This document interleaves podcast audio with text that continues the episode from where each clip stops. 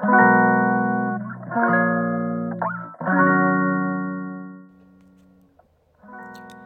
んにちは。松田祐介です。妊娠や出産に関わる麻酔酸化麻酔を専門にする麻酔科医をやっています。このチャンネルでは診療や研究そして学会活動などを通じて学んだり考えたりしたことを発信していきます。さて今日のテーマなんですけれども最近巷で流行っている AI でつい最近新しいサービスが始まったのご存知ですか？チャット GPT ってやつでですね。いやこれ本当にすごいんですよ。昨日かな？今日か？ボイシーを聞いててそのチャット GPT がすごいっていうのがあって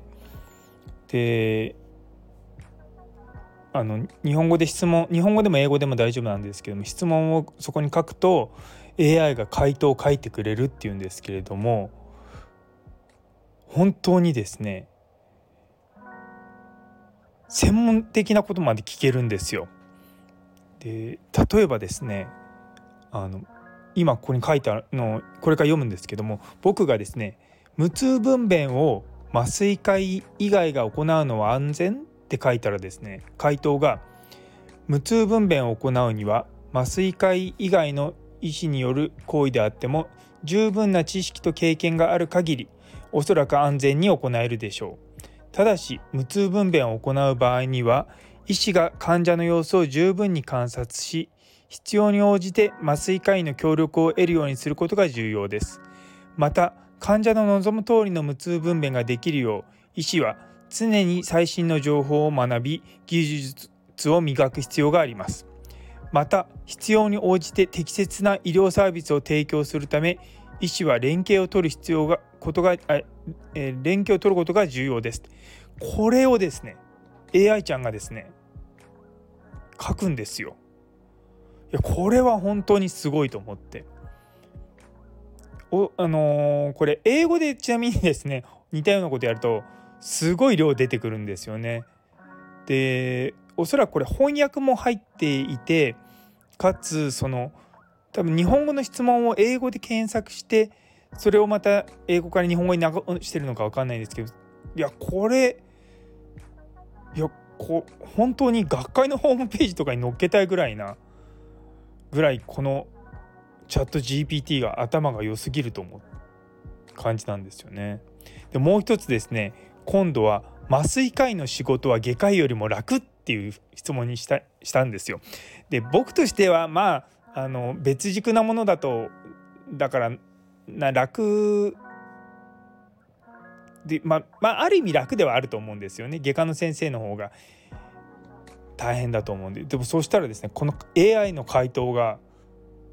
麻酔科医の仕事は外科医の仕事よりも楽ではないと思われます。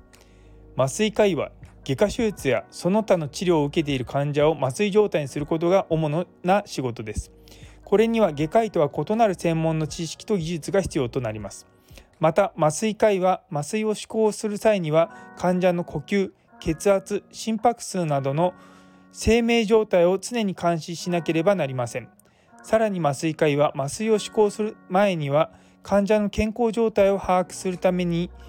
えー、詳細な健康診断を行う必要があります。これらの医療活動は外科医の仕事と同様に責任が重大でありストレスが伴うものとなります。いやはやこれは本当にすごいと思ってあの結構あの私の専門領域のことを英語とかでも聞いてみてもそれの答えもちゃんと書いてあってこのままいくと AI で相当いろんな文章とかも書けるだろうしこのままいくと文章の構成とかももちろんですがあの論文の査読っていうんですか？この論文が科学的に正しいかどうかっていうのも、まあ、全部が全部やるわけじゃないんですけれどもそういったものも任せられるようなレベルになるんじゃないかなというふうに感じました。ちょっと前に確か今年の夏ぐらいですかねあのミッドジャーニーっていうあの AI ので絵を描くソフトが流行りましたけれども、まあ、それもそれはそれですごかったんですが今回のこのチャット GPT のいろんな検索する機能っていうのが本当にまああの言葉適切かどうかわからないですけどやばいってまさにこのことだなというふうに思いました。でもあのその話をうちの家内にした時に「いやすごいすごいんだよ」って言ったらうちの家内に「いやそもでもそもそも AI が正しいって言い切れんの?」って言われたんですよね。まあ、確かに AI が正しいかどうかはわからない。でも一方で AI は人間に近い存在だから人間だって間違えるわけだなのでまああの AI が正しいかどうかっていうところではなくて AI はあくまでも人間の思考を助けるものだっていうふうに思えばその子の正しさっていうのは最終的には人間が判断するから大丈夫なのかなというふうにも思ったんですね。いやでも本当になんか近未来がもう未来じゃなくて現実のものになってるっていうのを本当ここ数年感じます。あのこういう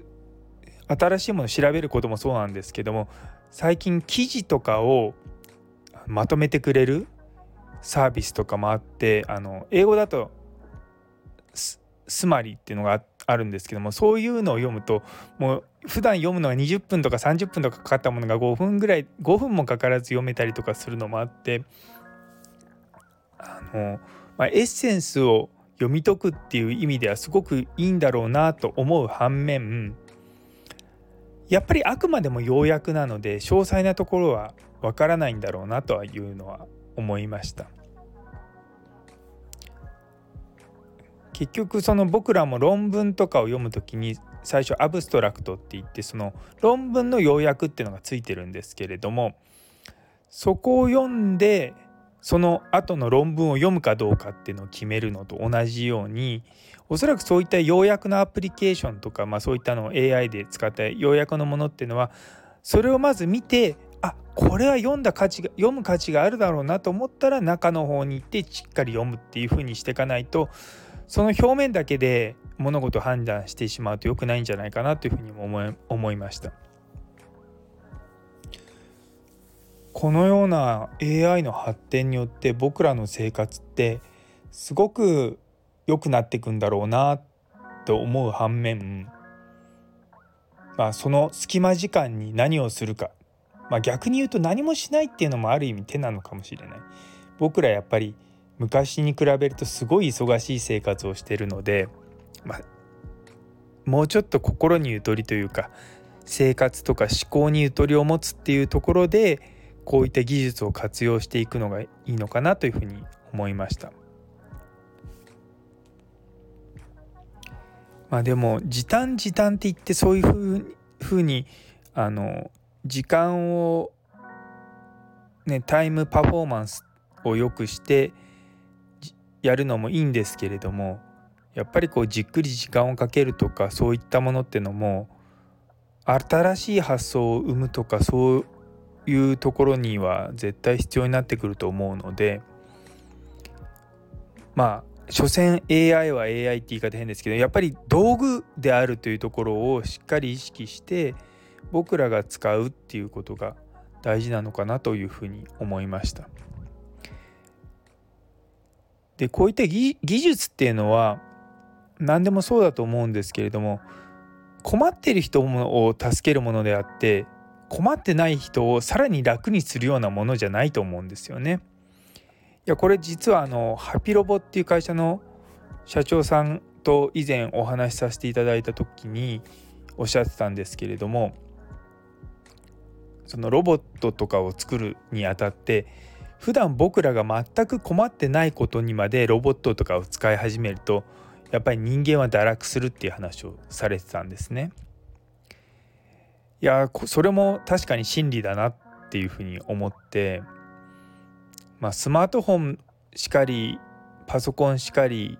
インターネットしかりいろんなものが楽になってきた反面楽になりすぎちゃってる部分もあるのでまあ多少不便ぐらいがまあいいのかもしれないと思いながらあのいろんな新しいテクノロジーを見てるとワクワクしますね。そう AI に加えてこの前あのイーロン・マスクがやっているニューロテック？あ間違えました。ニューラリンクですね。でそれはそっちはそっちであの頭のところからあの頭蓋骨のところから